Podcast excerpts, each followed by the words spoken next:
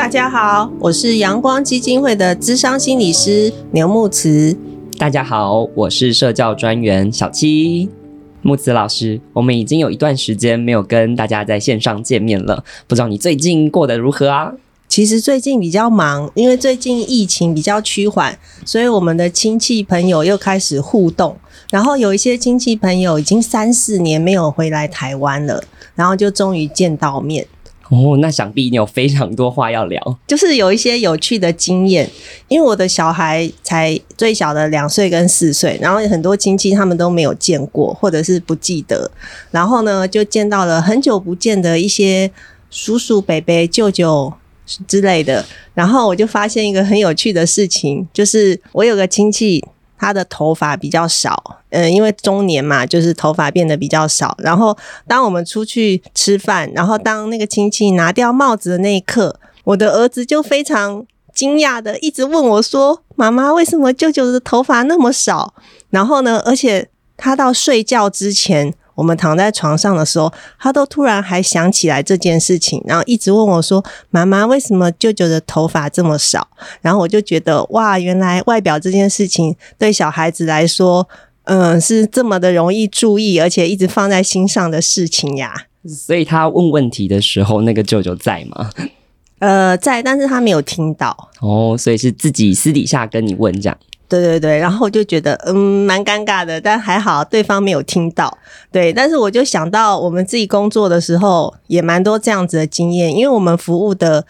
呃，很多朋友都是外表非常非常明显不一样的人，像是有颜面损伤啊，或者是烧烫伤的疤痕，所以他们其实也常常讲到这个最怕遇到小孩子这件事情，因为小孩子的反应都非常的明显，然后很直接。之前跟一个烧烫伤的朋友在聊天的时候，他也有提到，当初他受伤，那身上可能要穿一些治疗用的衣服，那他就跟家人去大卖场逛街，结果在电梯里的时候，因为他的外观就像。老老师说的一样，就是蛮明显的不同。结果有小朋友就在旁边看到他，我就在那个电梯里头，就是很安静的空间，就直接问他的家人说：“诶，这个姐姐发生了什么事情？”对，那当下他其实感受很诧异，也觉得非常的惊慌，不知道该怎么办。所以他本来是一个很喜欢去大卖场逛街的人，可是因为这个原因，他就觉得嗯，以后还是少去，感觉会遇到很多这样子的问题或是眼光，就让他有点不知道该怎么办。对啊，其实像我们做父母的，我们我们也很怕遇到这样子的状况。因为小孩子他们就是观察力很好嘛，他们很注意周遭的事情，他们很好奇，但是他们又还不够社会化，就是不是很清楚说什么场合该说什么，然后要用什么样的音量那些，所以有时候遇到这个状况，我们家长就就会觉得很不好意思。但是我也有听过有一些就是我们服务的朋友说，其实如果家长就直接骂小孩，或者是把小孩带开的话，他们心里其实也没有觉得好受。因为就觉得说啊，好像还是觉得是被当成异类，要赶快离开，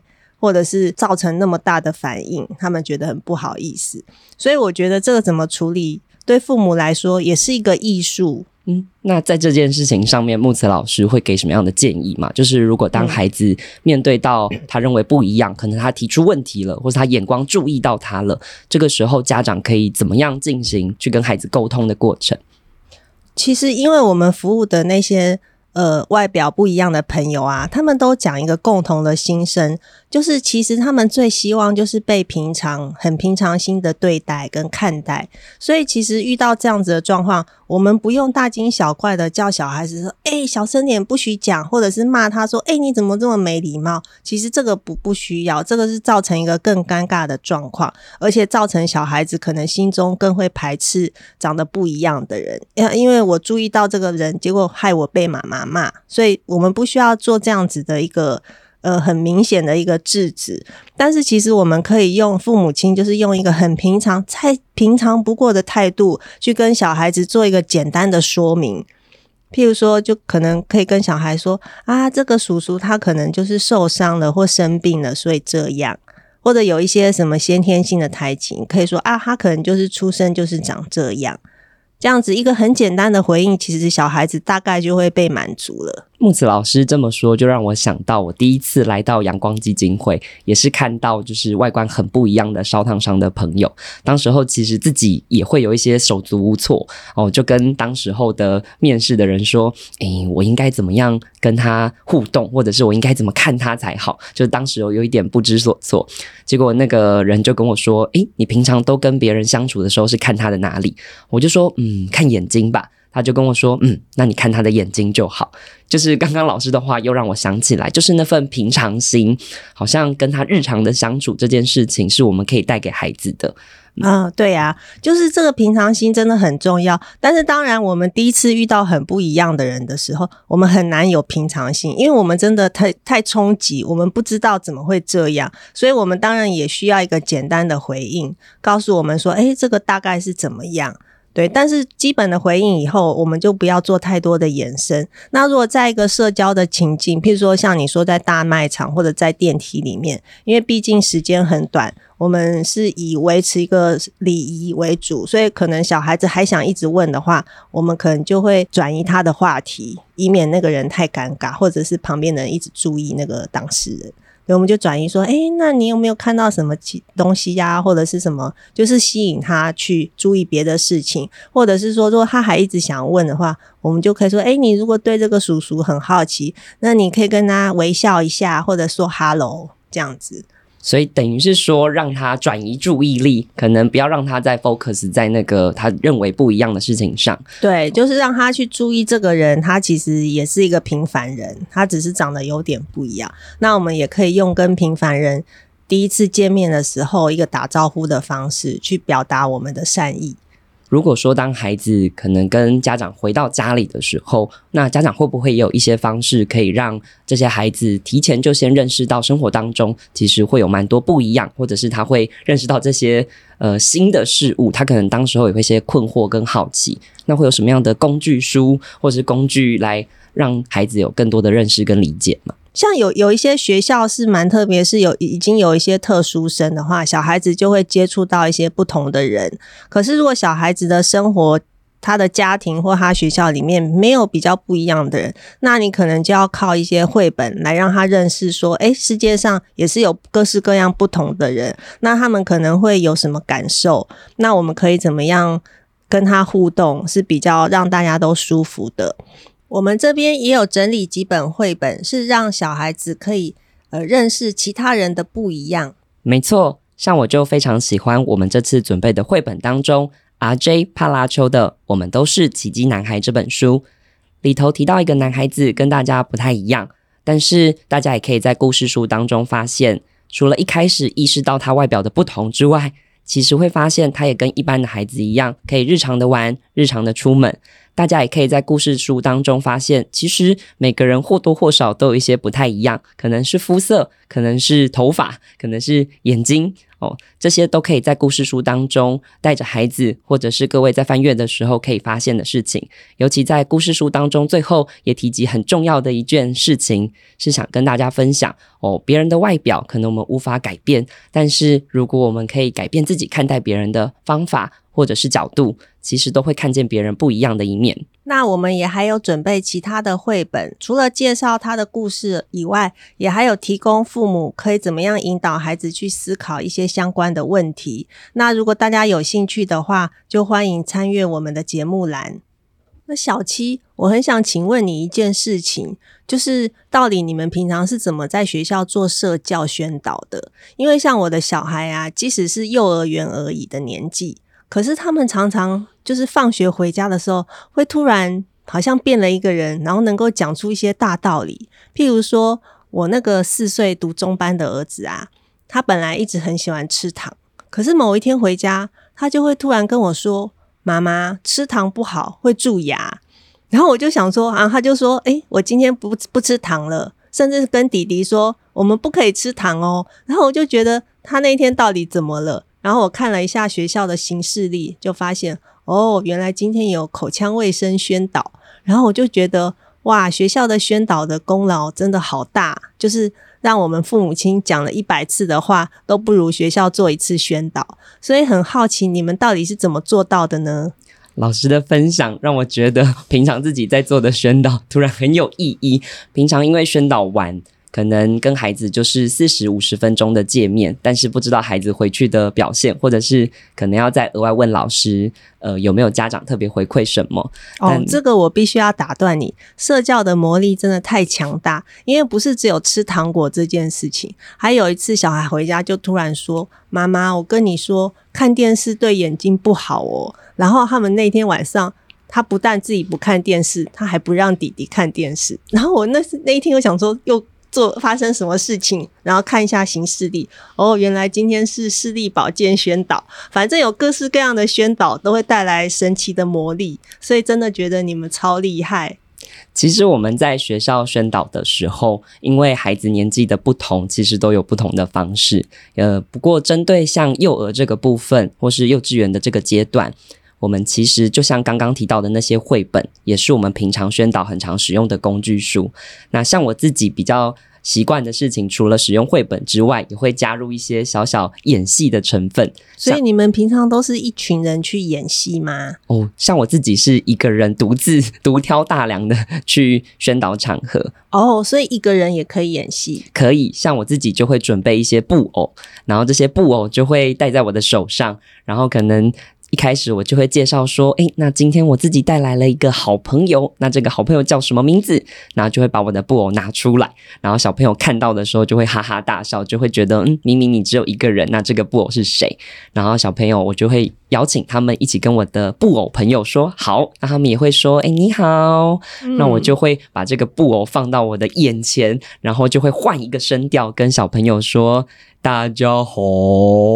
然后小朋友就会觉得哈哈哈哈很好笑的样子，哦、就觉得，所以他们就会觉得这是个有趣的过程，他们就会想要认真听。对，我自己觉得，呃，平常说绘本的时候，可能我们都比较是直接去翻阅。绘本去谈哦，但是如果我们可以在过程当中加入一些呃让孩子觉得有趣的元素，更吸引他的元素进来的话，其实他们会更融入在绘本里头。所以，尤其是我在面对宣导场合的时候，通常不是一个孩子，可能是二十三十个或是更多的孩子。对啊，要怎么能够让那么多小孩都维持一个专注力呢？我自己觉得，第一个是在声音上面，我们需要有很多变声的过程。比方说，我讲到小老鼠要有小。老鼠的声音，比方说，我讲到呃老先生的时候，要有老先生的声音，oh. 就是要让孩子觉得讲故事的这个人他很丰富多元，然后真的有很多的角色在这个绘本里面出现。嗯，所以那个变声的技巧，其实是我们在宣导之前要做蛮长的训练。那变声的技巧如果能够。呃，变化很大，让孩子意识到，孩子就会更投入在绘本当中。嗯，所以，我们家长平常读绘本的时候，我们也可以自己练习不同的人物，给他不同的声音。而虽然小孩知道啊，其实都是妈妈变的，但是这个过程他觉得很有趣，他可能就会更认真的去听这个故事。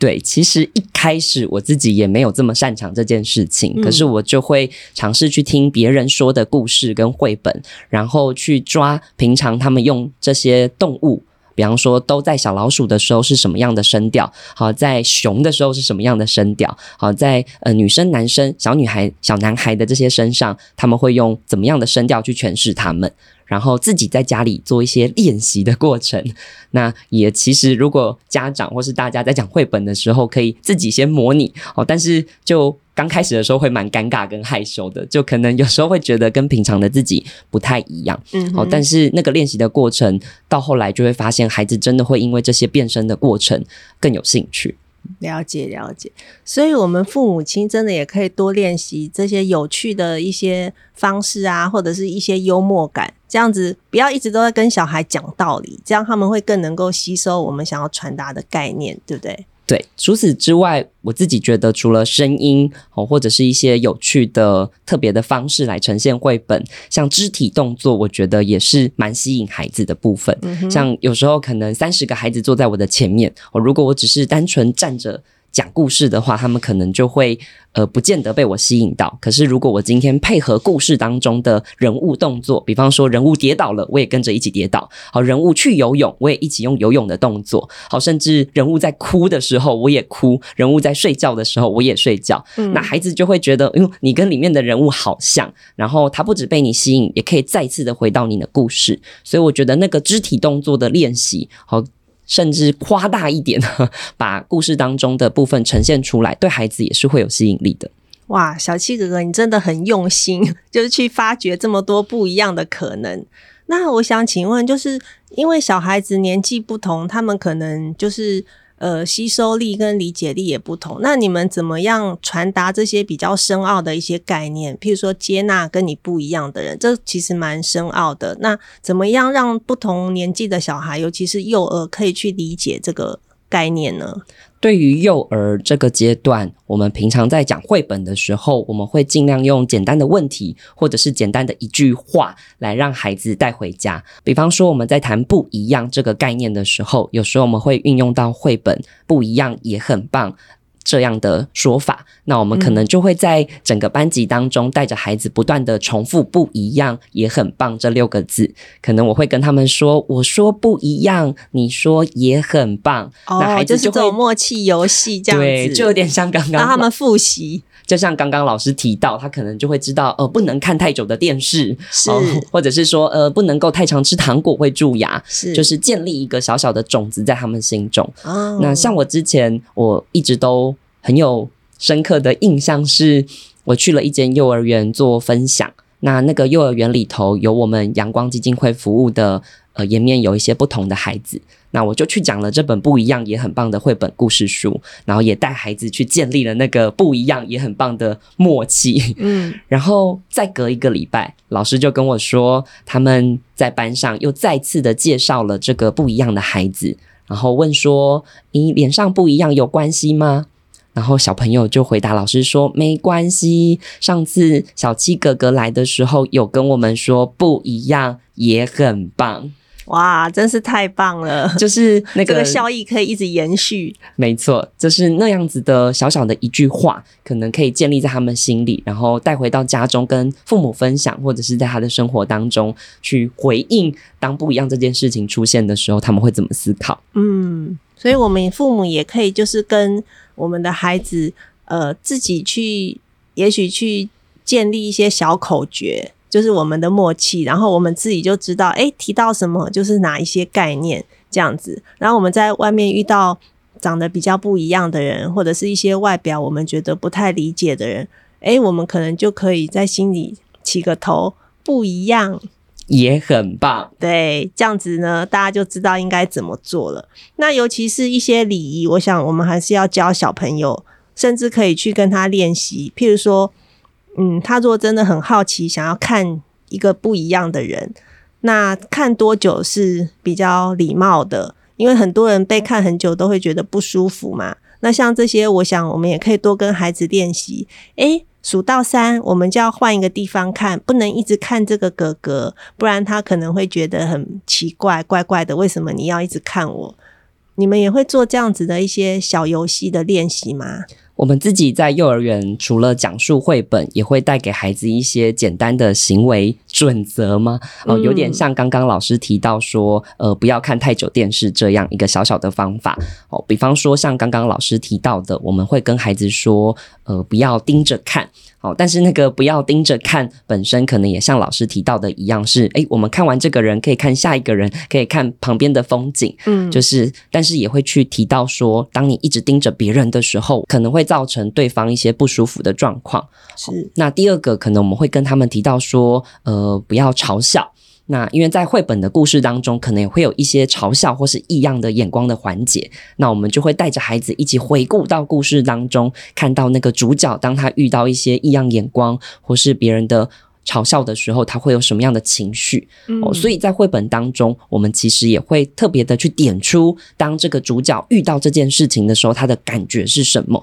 哦，同时间教孩子方法，哦，也让孩子意识到，当别人对我这么做的时候，比方说盯着我看的时候，我可能会有什么样的情绪？哦，让孩子也在学习同理的一个过程。对，这真的必须要从小学习齁。嗯，就是可能从小建立他未来在跟别人相处的那个界限才会比较清楚，哦，也会知道如果我不小心越界了，会造成别人的不开心。是，哦，那其实除了呃不要做之外，我们其实特别会去谈到说可以怎么做。哎，哦，像我们可以说，老师刚刚其实有提到微笑。嗯，好，因为我们人跟人之间相处的第一个语言，好，除了冷漠的看彼此，我们应该可以选择微笑，让对方感受到一股暖暖的那种感受。哦，那第二个，我们会跟孩子说，你可以打招呼。哦，当你不知道怎么跟对方相处，也许你可以先说声你好。当对方也给你回应的时候，也许你们就会有下一步聊天的这个契机。哦，那第三个我们会跟孩子说，可以一起玩，哦，比方说分享你的玩具，或者是一起玩乐高，哦，一起读同一本绘本，或是一起出去哪里走一走，去公园或溜滑溜滑梯，哦，就是制造一些他们在生活当中自己在做某件事情的时候，也可以邀请别人，或者是别人想要加入的时候，两个人可以一起去试试看。听完你的介绍，我真的觉得现在的小孩好幸福哦，因为有各式各样的专业人士设计很多有趣的方法，让他们从小就能够接触很多不同的观念。所以他常常放学回来都好像一个正义使者，还教我们大人很多东西。原来就是你们在背后默默的付出啊！那我很好奇，你最近有去哪些地方宣导呢？有啊，像前一阵子才从某个幼儿园回来。那一次的经验也蛮特别的，就是不只是讲述绘本而已，其实有时候我们也会设计一些体验课程，比方说我们会用脸部彩绘的方式，让孩子可以在脸上多了一些痕迹，或者是一些不同的外貌模样，让孩子不只是听完故事可以认识到里面的人的不一样，也可以在他的脸上呃制造一些不一样，好让他去感受。今天如果我是一个不一样的人，或者是别人明显看着我的时候，我会有什么样的反应跟情绪？所以不只是绘本故事，有时候我们也会亲自带孩子的身体力行去体验那样子的感受。嗯，谢谢你的分享。那我想经过今天我们这样子的讨论，呃，父母亲应该更知道，如果你的小孩对别人的不一样有很大的反应，那我们父母尽量用平常心去面对。然后呢，简单的给予他一个说明，然后就引导他做适合的事情。在私底下，我们可以利用一些绘本来增加他们对不一样的开放度，让他们成为一个更有弹性、更能够接纳多元的人。那如果真的觉得自己的这样子的做法还不够，我们就寻求各个机构，他们有社会教育的专员，可以用很多有趣的方式，让我们了解这些概念。这样子，我们的小孩一定就会成为一个，呃，更开放而且更温暖的孩子。那么今天节目就到这边。如果您有任何想跟我们分享的事情，欢迎到节目栏里留言，也欢迎您把这个节目分享给您的亲友。那我们下集见，大家拜拜，拜拜。